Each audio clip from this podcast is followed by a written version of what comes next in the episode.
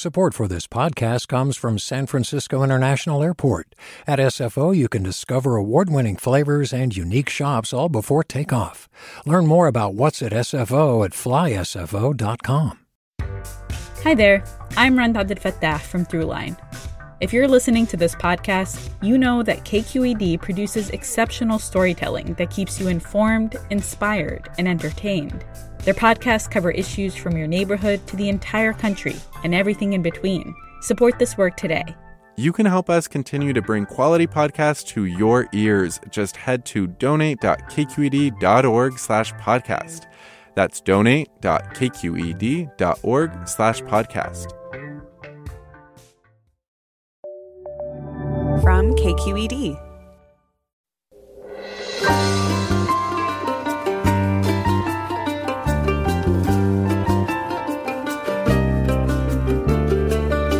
From KQED Public Radio in San Francisco, I'm Mina Kim. Coming up on Forum, politics journalist Jane Coaston is the new host of the New York Times opinion podcast, The Argument, a place for, quote, strongly held opinions, open minded debates, only occasional yelling.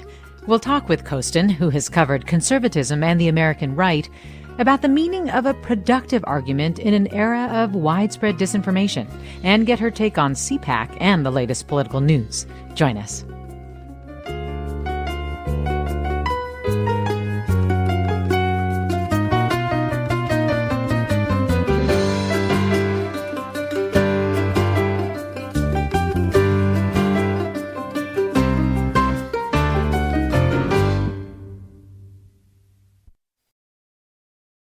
This is Forum. I'm Mina Kim. When's the last time you had a productive argument with someone from another political party? Jane Coaston, in announcing her new role as host of the New York Times podcast, The Argument, writes, quote, The best arguments and the ones I like to have are the ones that make me think differently. They help inform my opinions or challenge them, and they help me understand the people who have other points of view. Coaston has reported for years on conservatism and the American right and has heard all manner of the other side is evil statements. Jane Coaston joins us now. Welcome. Thank you so much for having me. So glad to have you. And, clearly, the other side is evil is not a productive place to begin a debate. So, what are the prerequisites to having the kind of argument that you describe that informs, challenges, creates greater understanding of the other person? I think that the prerequisites for such a debate are threefold. I think the first aspect is to have a unified context. This is why arguing on Twitter or on social media can be so awful mm. uh, because you are coming from a context of you want to understand this person, but perhaps the other person is in a I'm just saying this to make you mad, or I'm just saying this to impress the other people who follow us, or I'm just saying this for no apparent reason. It's really good to have the same context and the same understanding of the information at hand. I think that's the second part of this argument. You need to be arguing about the same thing. And I think that that's when um, when I talk to people about challenging arguments they have, they talk a lot about family arguments. And I note that many of those arguments are purportedly about politics or religion, but a lot of times they're about something else entirely. Maybe that argument you're having with your mom on Facebook is actually about the fact that you haven't called your mom in six months. Who could say? So, and I think that having that unified information and knowing what you're actually really arguing about, having a finite argument, mm. an argument that isn't just going to turn into something else, I think that's really important. But I'd say the third thing is a sense of mutual respect and a willingness to be wrong. I think that um, I describe this on the internet as intense debate team energy, where people go into arguments with a desire to destroy their opponent or dominate your opponent or whatever is going to show up on your YouTube SEO. but if you actually want to have a conversation with someone, you have to be willing at some point to be wrong. Being wrong, I'm aware for many people is very challenging, but as someone who has been publicly wrong before, it's not the worst thing in the world to be wrong. And especially if that helps change your mind or widen your viewpoint And then sometimes there are going to be times where the other person is wrong, but you're correct. And maybe you it's more helpful for you to help expand the other person's worldview or sense of understanding than it is for you to just dominate them in a sporting contest of wrongness. Hmm. So I think that those are the three facets that are really important. Having a similar context, having an agreed upon set of facts and knowing what you're actually arguing about, and having the openness and willingness to be wrong yourself. Where do you think the biggest what what's missing the most from our current political discourse if you had to choose one two or three? Oh my oh my goodness. Um i think that it is the fact that we are attempting to have political conversations but those political conversations are in many cases highly performative and mm. both intentionally and unintentionally so. If you see people um say a senator arguing on Twitter, he is doing so, or the person who runs his Twitter communications is doing so with the purpose of being observed by you, with either changing or making them seem more attractive or less attractive to you. Because notably, he is thinking, or she is thinking, that if I turn off these constituents, these other constituents will love it. That'll be great so I think that that performativity really bothers me in our politics, in which we're having these conversations and we purport to want to have good faith conversations. But what so many people want to have is something that they can go back to their donors saying, look, I dominated this person on the internet, or look that this YouTube compilation of me beating this person in an argument. And I think the performative nature of our politics is challenging because performance is really easy. Politics is really hard. There are going to be times in which you're going to be wrong. There are times where you're going to need more information. There are times where the answer is not the attractive one that makes that is easy to put out in a press release. But I think that when you recognize that you are having a conversation with someone, not at someone, which are two separate ideas, I think that's when an argument can actually be pretty effective. It's interesting when you mentioned the three prerequisites. The unified context one really jumped out at me because what I frequently hear from people is that there isn't agreement on basic facts. For example, the fact that there was not widespread fraud in the election of President Joe Biden, for example. Right. How do you get to a productive argument if you don't agree on the facts?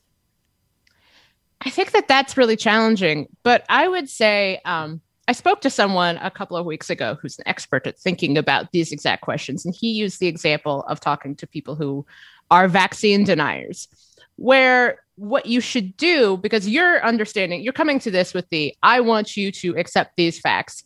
And they are coming with the understanding of, I want you to accept my facts. But I think it's interesting to get at, okay, where are you getting this information? Why is it important for you to believe this? For I think that with regard to not accepting the election results, I think of that in some ways as it is a far more pleasant story to tell oneself that the election was stolen than the story that Donald Trump lost the election. The story that Donald Trump focused on um, extremely online internet concerns and was able to both radicalize his own base but also his own opposition while which meant that there was a massive voter turnout both for him and against him. But that is not as much of a pleasant story. And in politics there are so many stories we wish were true. Um, I have a lot of candidates or a lot of political beliefs that I really wish other people were into. It's sort of like how you can't understand why other people don't like a band that you like. and you're like, come on, how could you not be into this? And they're like, I'm just not.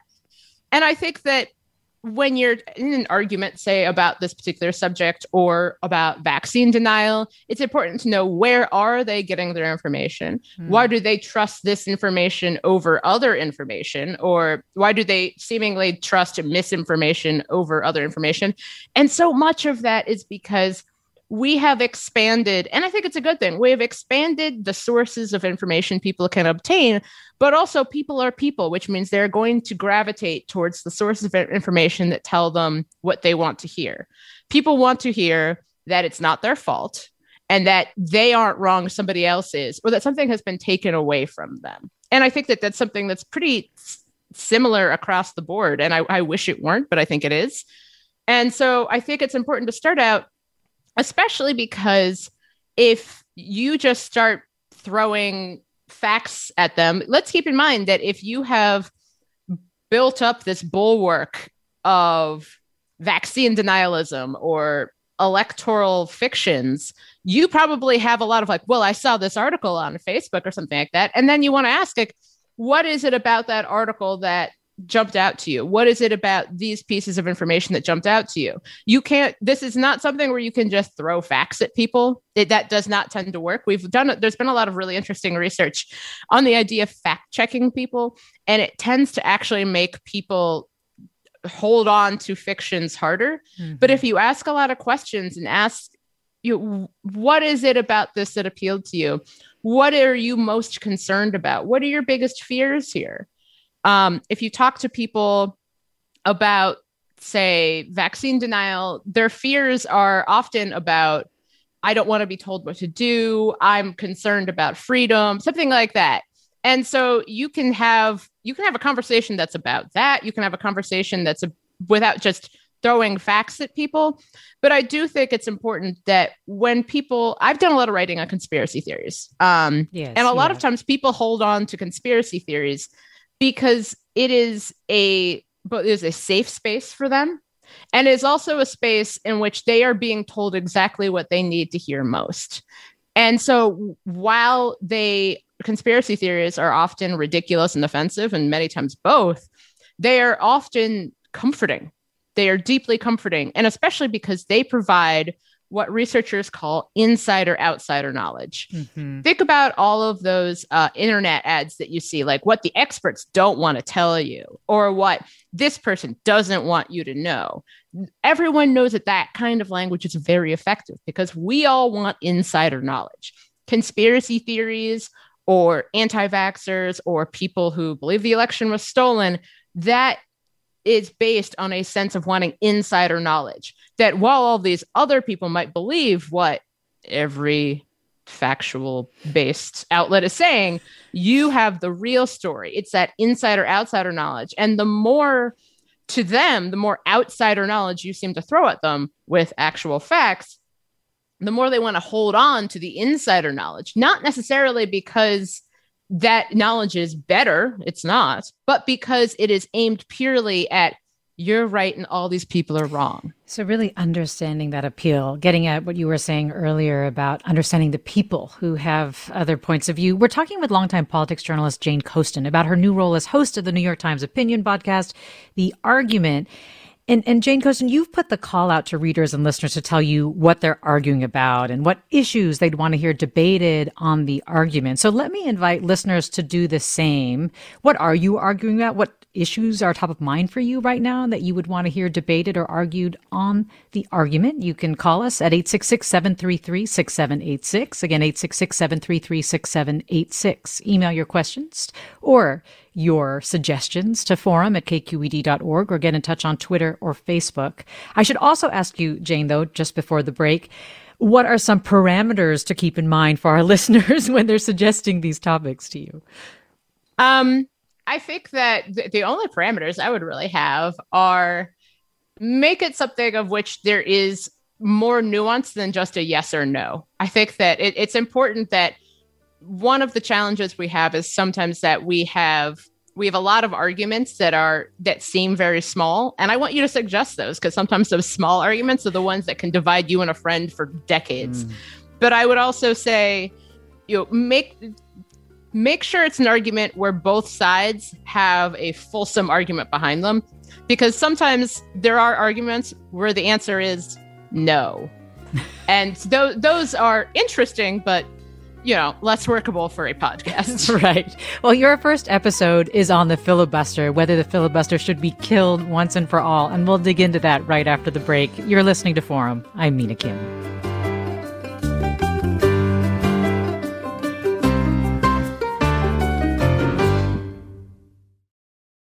Support for Forum comes from San Francisco Opera. Set 10 years after a school shooting, the critically acclaimed opera Innocence takes us into a complex emotional journey where our understanding of innocence and guilt is constantly upended.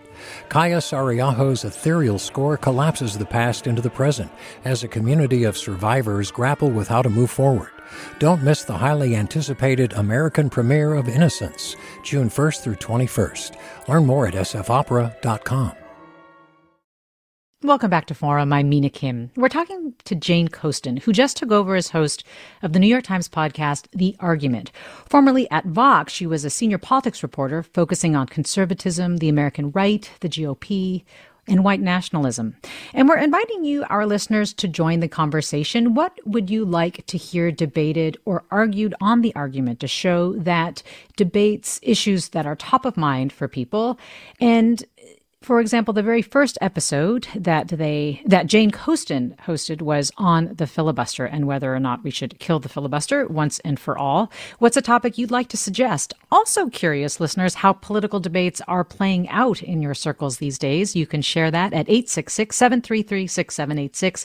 Again 866-733-6786. Get in touch on Twitter or Facebook at KQED Forum or email your questions to forum at kqed.org. So, Jane Coaston, why did you make the filibuster your first topic?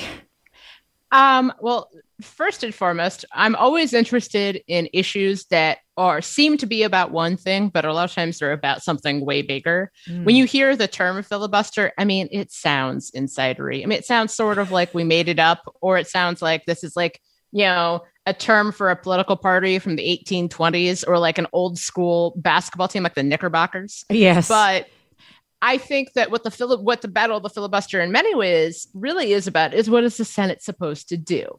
Is the Senate supposed to be quote the the cooling saucer of democracy, where the House is where everything gets all riled up, and then everything goes to the Senate and you slow things down, and you're supposed to have this very deliberative debate, or is the Senate the place where you pass stuff?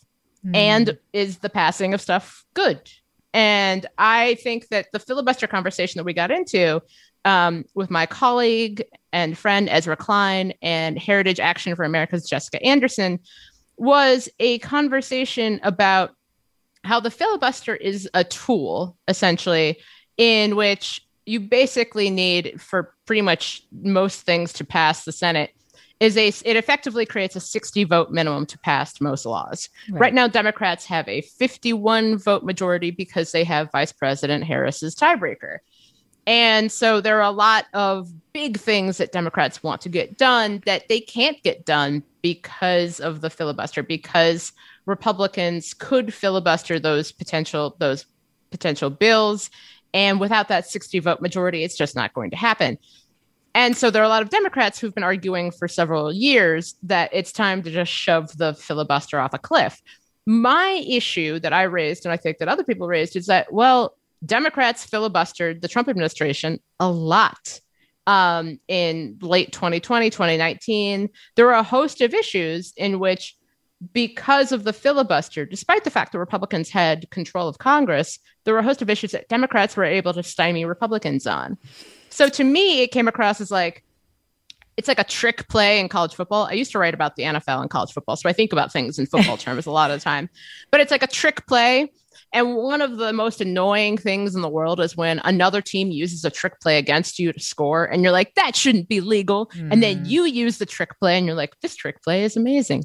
It's fantastic. And I don't see any problems with it. So, but I think that this is a really, it was a fascinating conversation about what do you want the Senate to do? What do you want the Senate to do when you're in the majority what do you want the senate to do when your opponents are in the majority and i think that that was that was a fascinating way to get this conversation started and it really was a, a fascinating conversation and i want to encourage our listeners to listen to it so i'm going to play a clip from it but just the beginning so it doesn't spoil anything um, it's you setting the stage for this first conversation which was with ezra klein as you say, and Jessica Anderson of Heritage Action. And let's hear a little of it right now. Ezra, I'm glad you're here because we've worked together for a long time. And I don't think I've ever told you that we disagree about the filibuster. Mm. So I can understand why that would have been awkward for you to bring up. Yes, in our time together. But um, Jessica, I do not know you as well, but I'm excited to get to know you because I think we kind of agree, but don't agree So we're going to agree to disagree on all three levels today then. But I, I, I believe I oppose agreeing to disagree. Ooh. Oof. Okay. So we're going to disagree to agree to disagree. Done. I'm there.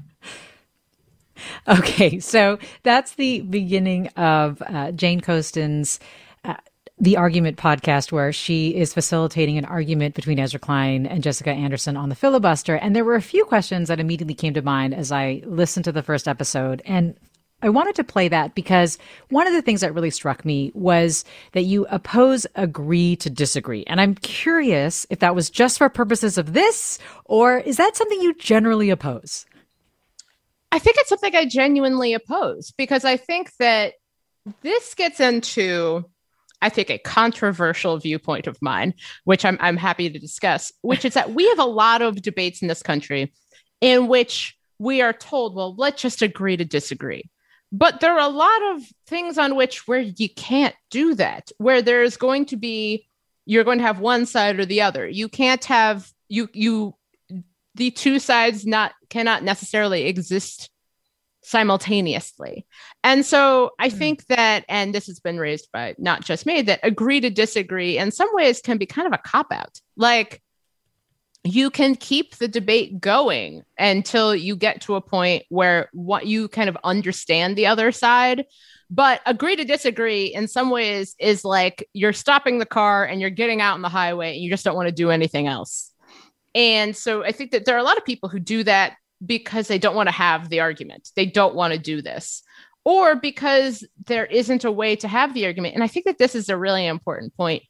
We have a lot of debates in this country that are completely untethered from a number or a working paper or a fact or an, anything that could give one side clear, obvious victory.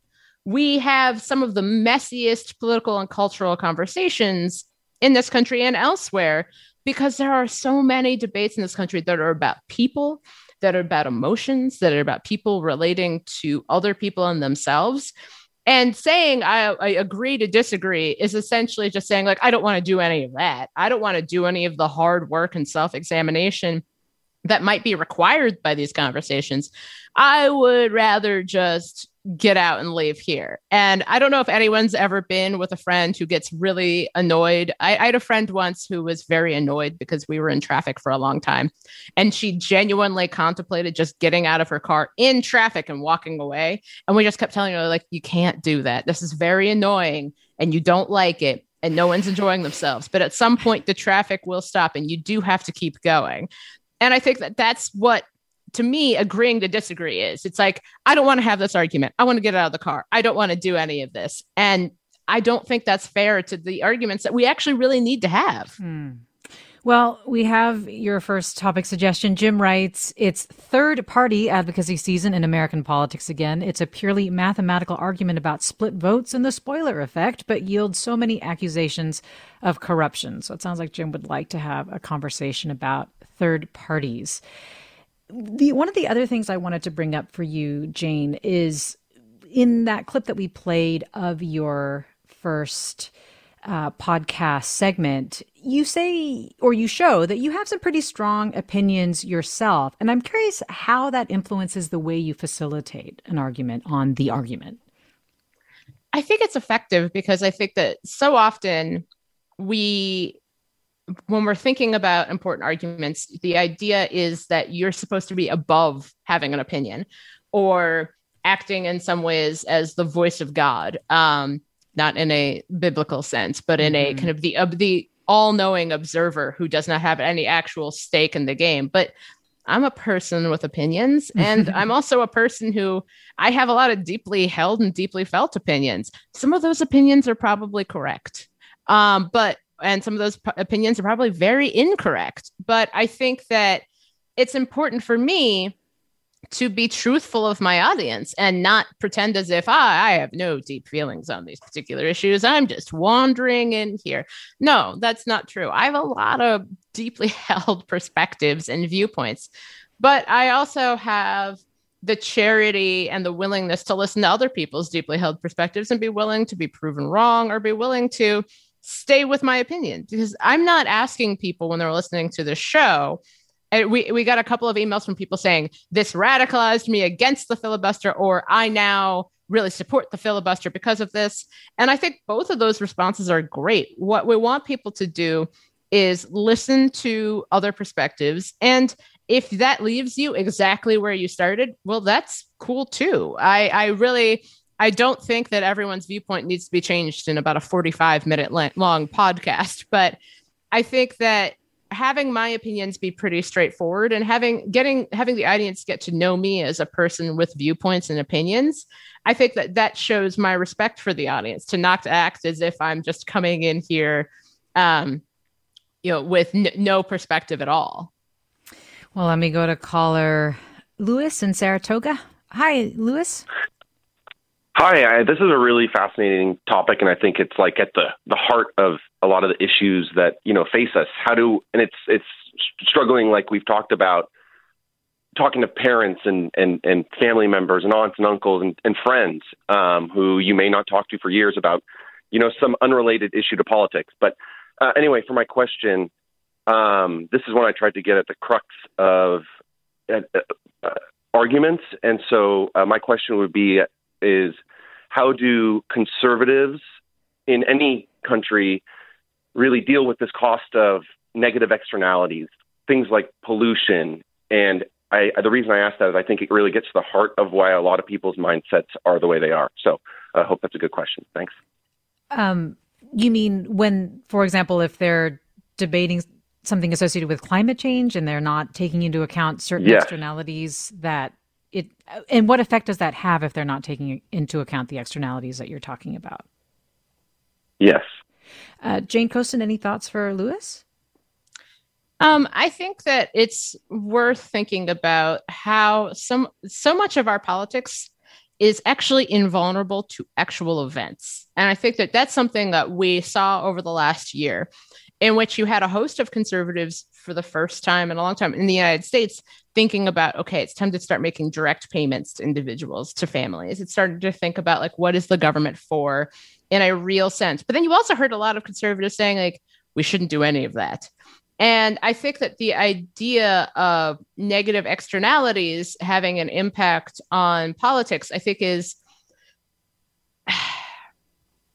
it's a challenging question because I think that sometimes it seems as if these externalities should have a major impact on how a conservative or liberal thinks, but then a lot of times it doesn't because those externalities are not at all connected to why people have their particular political viewpoints, mm. because those political viewpoints are shaped in some ways. You you shape in some and this is i hope this comes across correctly you reshape the externality to your political viewpoints. Your understanding is that if companies if the free market was even freer and if there we increased deregulation to a rapid extent companies would be incentivized to reduce pollution. Ergo you could fix the problem of pollution if only you were a more true conservative. And i think that it, it is also interesting though that we've seen in america that the conservative movement has reshaped itself in many respects um, by virtue of the former president. You're hearing a host of conservatives making the argument that they should encourage Amazon to unionize because Amazon's not not because of unionization, but because Amazon is cancel culture. Or you're hearing conservatives arguing for the you know federal regulation of social media websites um, with a dramatic misunderstanding of Section 230 the Communications Decency Act. but that is, in some ways, that externality is Donald Trump. And it is interesting to see how flexible or inflexible political movements are to externalities. I think that that's something that's been really interesting for me to observe as someone who's thought a lot about movement conservatism and philosophical conservatism for a long time, where you repeatedly saw with the pollution example or with others that you would say like what we need is more conservative conservatism. It's like the SNL sketch of like, you know, we've got a fever and the only um, prescription is more cowbell. But it turns out that when the externality is Donald Trump, someone who pulled time after time and time again as being more popular than Republicans, more popular than congressional Republicans, it turns out that conservative understandings of the market can actually be pretty flexible. right. Well, let me ask you about CPAC because it's it was so striking the extent to which it appears that Donald Trump is really the party at the moment. If you take CPAC as the um, indication of that, so much of the focus was on basically grievance over Trump's loss. And it turned into, I guess, if you could call it a policy prescription, making it harder to vote. That's where a lot of the momentum was. The other part of the the other part of the um, conservative political action committee conference that got a lot of play was cancel culture, as you say, and this mm-hmm. deplatforming of Trump by big tech and so on. And while those things are very animating, I couldn't help but ask, like, wh- where does that go, though, in terms of in terms of governing or policy? Well, I think that that's intrinsically the point. Um, I think that one of the challenges, one, CPAC is a very strange event. It always is in terms of how it is connected with the wider conservative universe. Um, for example, the winners of the straw polls over the last couple of years, I believe Ron Paul won the straw poll numerous times. Donald Trump won it this year. Jack Kemp has won the straw poll. Mitt Romney won it, I think, twice. And so, what is um, what is extremely popular at CPAC and what is extremely popular elsewhere um, sometimes differs, shall we say. but I do think that the focus of cancel culture as this idea, and I actually, we've got an upcoming episode on that, and I've, I've talked about it before, but those sort of culture war cudgels are ideal for this particular version of the Republican Party where they prefer to act as an opposition party. They have for a long time to stand against things happening. Uh, if you'll recall how much talk there was about um, it's time to repeal and replace Obamacare, but when it came time to do it, it turns out that that's way harder than to. Ju- it's way harder said than done. Clearly, so it turns out that if you just focus on the said part, life is a lot simpler. But those culture war cudgels that are very difficult to define, but they are very difficult issues to either win or lose. Somewhere, someone is going to get fired for some reason because the actual issue here is at will employment. But you can use any of these issues as being an example of of cancel culture, or you can complain about you know someone getting fired or something being something somewhere, and that will always be a useful fundraising effort or some sort of you know but there's there's no policy that right. is going to be devised to stop that. No one is going to say like it's now illegal to fire someone for saying something dumb on the internet. That's not going to happen.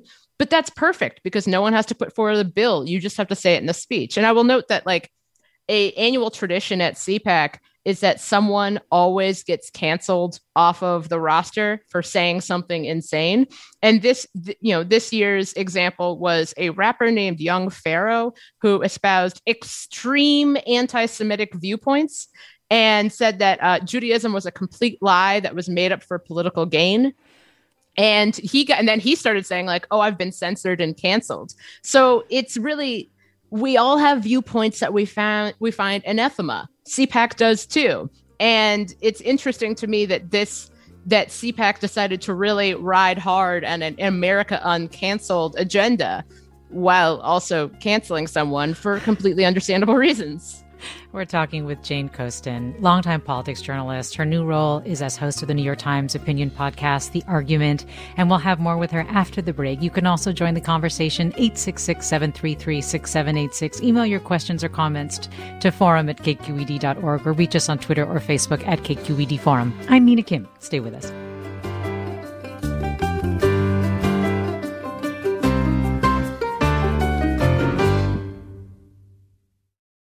We've all got those parts of our house where the internet just won't go. Well, if you had wall to wall Wi Fi from Xfinity, you could worry less about dead spots. Because with wall to wall Wi Fi from Xfinity, you get fast speeds, reliable connection in every room, and power for all of your devices, even when everyone's online. That's wall to wall Wi Fi only with Xfinity. Restrictions apply, not available in all areas. Actual speeds vary. This is Forum. I'm Mina Kim. What are you arguing about these days? What issues are top of mind for you right now that you would like to hear debated or argued on the New York Times opinion podcast, The Argument? Jane Coaston is the new uh, host of the New York Times podcast, and she is a longtime politics journalist who covered uh, conservatism, the American right, QAnon, white nationalism. And you can join the conversation at 866 733 6786. Email us forum at kqed.org or uh, you can reach us on Twitter or Facebook at KQED Forum. And Jane Coaston, before I, I jump to the calls and comments, um, one of the things I just wanted to ask you was okay, so if cancel culture and so on are sort of the animating principles and they're trying to galvanize uh, their base of support, that's one thing. But I do want to ask you, what is the broader governing or policy agenda that you're hearing from Republicans right now or conservatives right now? I think that First, I would note that the idea of cancel culture as being a main animator for conservative voters, I think is going to be a challenge. There's been recent polling showing that m- millions of Americans don't know what cancel culture is supposed to be, which is probably for the best because no one needs to be that online. But I would say that there are many animating and competing visions of what conservatism is supposed to look like. If you have the free markets, free minds conservatism, uh, that's heavily influenced by libertarians, you're going up against a post liberal conservatism that wants the state to step in to uh, ensure the common good. Those are competing visions of what conservatism is supposed to be. Conservatism has long been a movement delineated by what it is not what it opposes. Even in the 1960s, 1970s, the rise of fusionism, the bonds between neoconservatives, paleoconservatism, and libertarians was about their coupled opposition to communism and to the Soviet Union. But if you are defined by what you're against, sometimes it's hard to figure out what you're for. And that's why we've seen many of the same people who are, if you were alive in the early 2000s, you've seen many of the same people who are currently talking about how dumb the Iraq war was, being very supportive of the Iraq war because they knew that they were opposed to the people who didn't like the Iraq war. And I think that that's one of the challenges that you see for m- mainstream conservatism is it is an opposition party, much the way that opposition parties work in parliamentary systems, where in some ways their job is to stop the main party or the Democrats or progressives from progressing. There is an idea that they need to stop, they need to stymie, they need to stand athwart, to quote William F. Buckley. But what are they for? There are a lot of competing visions here. There are a lot of there are people, there are criminal justice reform advocates among conservatives who want to reduce the number of private prisons. There are conservatives who want to make pornography, as they view it to be, illegal. There are conservatives who want to expand the welfare state such as it exists today. There are conservatives who just want to expand the earned income tax credit. And they all get in giant fights on the internet about it, which is something that I, I think a lot of people aren't aware of, is how much disagreement there is among conservatives. But so I would say that there are many visions, but there is no one singular governing vision for conservatism right now. And that isn't unique to you. I mean, I know you're saying that they've always been an opposition party, but I, I it feels like really missing this time around just you know just from casual observation i guess. And so it concerns me about the future of a healthy democracy. I mean i think that that is that is challenging but i also think that it is not they are not alone in having many competing visions. I think that one of the challenges Democrats have right now is that the tent for Democrats has been widened with the with people who were former Republicans becoming Democrats and people who are far far farther to the left also being viewed as Democrats and there's a lot of discontent in that particular family circle. So I think that this is not this is not new, this is not necessarily unique to the conservative movement, but I think that there are I think it's it's challenging when there are these hosts of ideas and they are inherently conflicting. And so much of this is coming from a movement conservatism and from movement liberalism, where the job is supposed to put liberal and conservative ideas into political practice. But a lot of times those political practices disagree with themselves. Well, let me go to some callers. Damien in Santa Rosa. Hi, Damien. Join us. Hey, thanks for having me. So, what would you like well, to really talk pre- about? Yeah.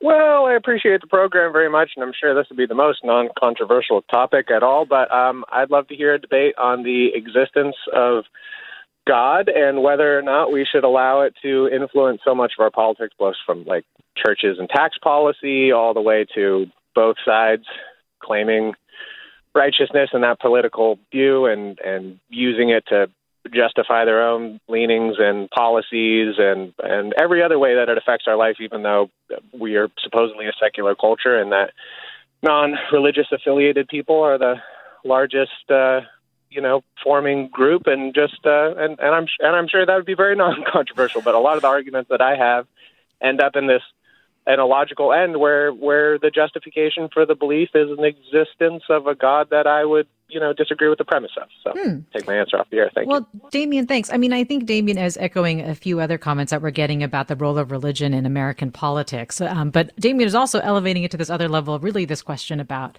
the existence of God. But um, is religion and politics something you're you're considering as a future topic or something related to that, Jane? Absolutely. I fi- we just recorded an episode on the death penalty, which of course mm. that ties into. But as someone with a deep background in Christianity and specifically the Catholic Church, and as someone who has thought a lot about scripture, I think a lot about this question, but so have people since this country's founding. It's it's interesting to me that the religious traditions of this country's founders were both very similar and very different from ours today. Thomas Jefferson, for instance, was a deist who essentially believed that God created the world and then left. And he famously created a version of the Bible in which he excised everything that seemed illogical, which I've read the Bible many times, and that's a lot of the Bible that can seem illogical sometimes. But I would also say that that is we're a very religious country, but we are also an extremely secular country. And I would also say that there are many instances in which there is. Um, uh, the caller made the point about the increased number of people who are non-affiliated with religious groups or non-affiliated with um, a mainstream religion or who are non-believers. And i think that that in itself is a fascinating development because we think we have put our politics into how best to put this we think about our politics sometimes in a almost religious way mm. and i think that that really concerns me and a lot of times because what you hear um, specifically on the right from christian dominionists is that they tied donald trump's presidency to a specific interpretation of christianity and to an overarching muscular Christianity, to use that term, that Trump's loss made impossible. So they just simply can't acknowledge that. But I also think that that means that for many Christians who are on the political left, they have found themselves excised from what political Christianity is considered to be. When we hear about Christians in politics, you're thinking about CPAC. You're not thinking about um, Senator uh, Warnock. You're not thinking about the role that Christian liberals have played in progressive and left-leaning politics for years, you know, and globally, clearly. And so I think that it's worth having that conversation. But I do think that that's an interesting debate to be had because I think that we use secularism and the the idea of a secular government, but then in many respects, we don't adhere to it. We don't adhere to an understanding that our politics is supposed to be secular. And there have been any number of Supreme Court lawsuits attempting to hammer out what that actually means. And I think that that's why I've always been interested in the role of minority religions in this country. I've said that uh, Jehovah's Witnesses have often been the the canary in the coal mine when it comes to religious freedom.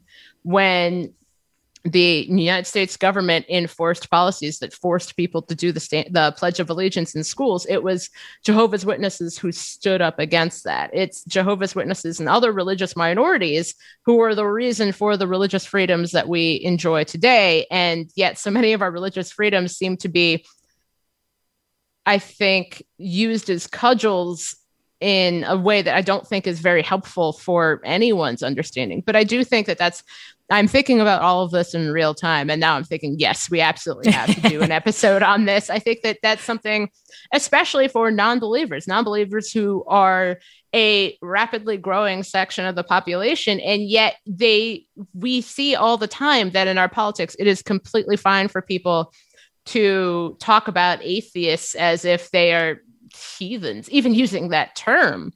And I think that that's a fascinating development that is reflective of how our culture is changing and yet it remains unchanged on these many important aspects. Well, here are a few more options, and, and, Judy actually also responds to this religion question. Judy tweets $15 minimum wage as issues to debate, vax priorities, school openings. I cheer this, as Jonathan Haidt says, politics and religion are among the most important discussions we can have. We've lost the art of how to do so without getting worked up. Jill writes, How about debating the need, pros and cons for regulating cable news? It seems to be missing from the conversation when social media platforms and fake news is brought up. It's been weaponized and exists mainly for ad dollars and ratings. It's not news, it's entertainment. That, of course, was the subject of the big hearing in the House committee. David writes The police seem vilified in the media today. Accusations of wholesale police brutality toward minority groups are trotted out despite the absence of credible facts. Certain groups cherry pick their facts to support extreme positions. Any attempts at discussion is usually canceled out immediately. Why does the media and others wrestle with all the complicated issues showing all sides? Don't know if any of those topics are ones that you want to comment on, Jane. Otherwise, I can go to a call. Oh, I would I would love to actually. Um, I think these are all great ideas. I I will say that it, I'm really interested in two of the issues uh, callers um, brought up. One on policing, and I think that it's interesting how we have this simultaneous, um, as he notes, it viewed denigration of policing. But if anyone in who listens is into true crime or like law and order type television, you will never see more support for police than you do in those particular genres. So it's a very it's a complicated relationship. And I think it's also one that is complicated by our understanding of who is doing the policing and who is getting policed.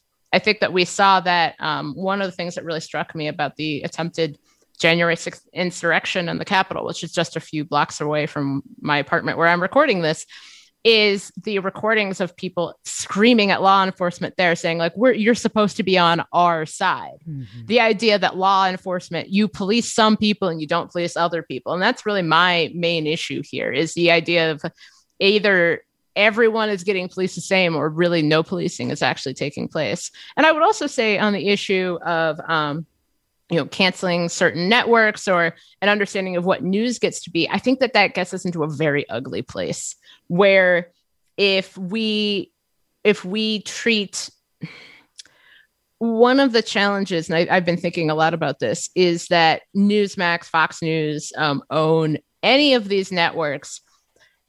One, there is nothing that could happen to any of these networks that could not happen to a liberal slash leftist counterpart in the future. Hmm. Um, I think that occasionally when we have one party in power, we have this idea of like we will achieve all our victories and they will never be taken away and we will never be in the minority ever again. Um, i remember back in 2012 there was some piece that was like democrats will essentially have the majority forever.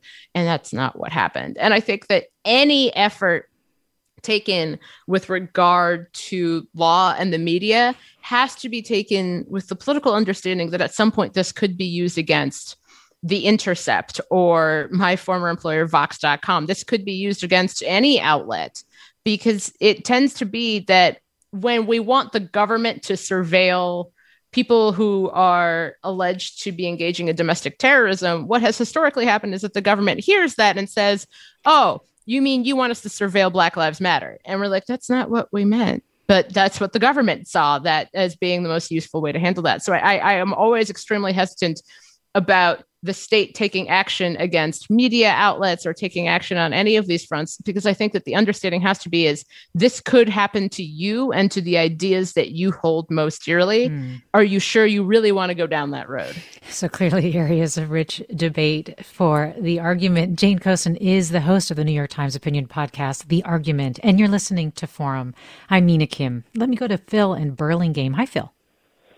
Hi uh, great show. You know, a lot of the um, uh, GOP has been driven, for example, by the Koch network and Um, the Mercers right now are a big part of this, where you know they've had a lot to do with Parler, and so I don't think we should talk about CPAC or the GOP without understanding where the billionaires are in this and mm. what is their objective. What are they driving this towards?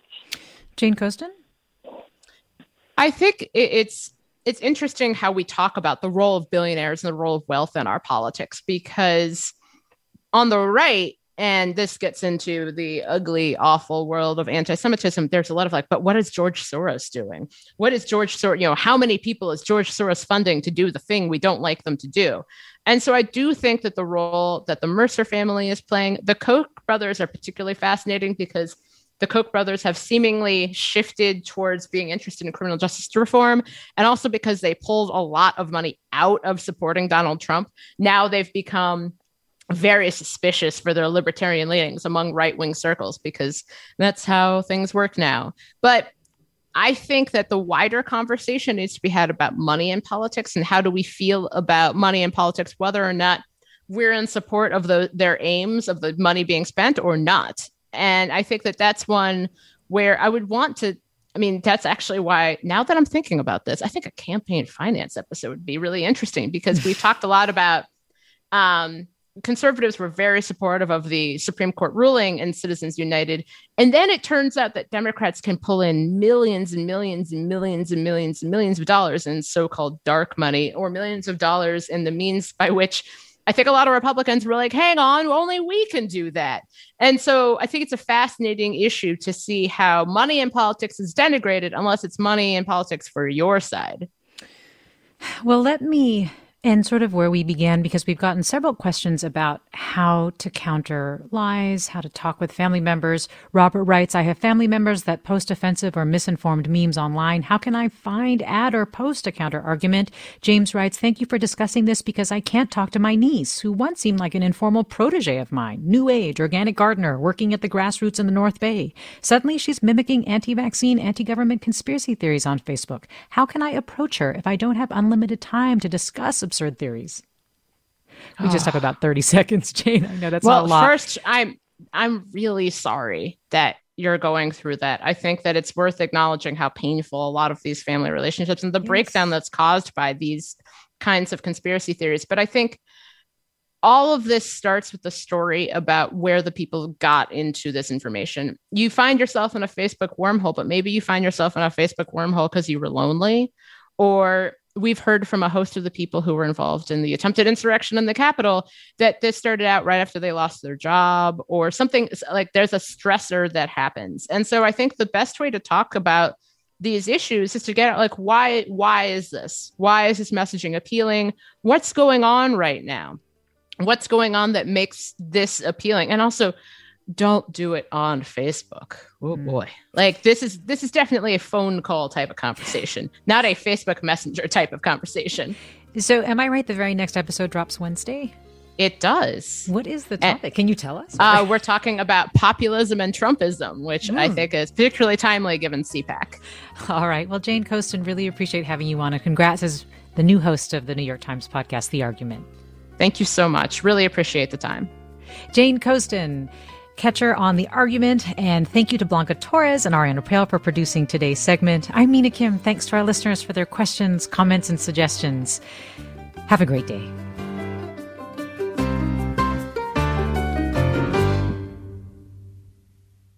Funds for the production of Forum are provided by the members of KQED Public Radio and the Germanacos Foundation and the Generosity Foundation.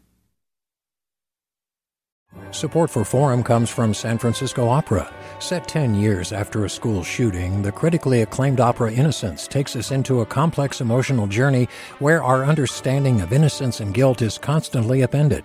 Kaija Saariaho's ethereal score collapses the past into the present as a community of survivors grapple with how to move forward.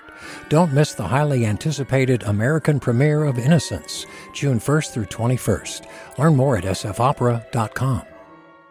We've all got those parts of our house where the internet just won't go. Well, if you had wall to wall Wi Fi from Xfinity, you could worry less about dead spots.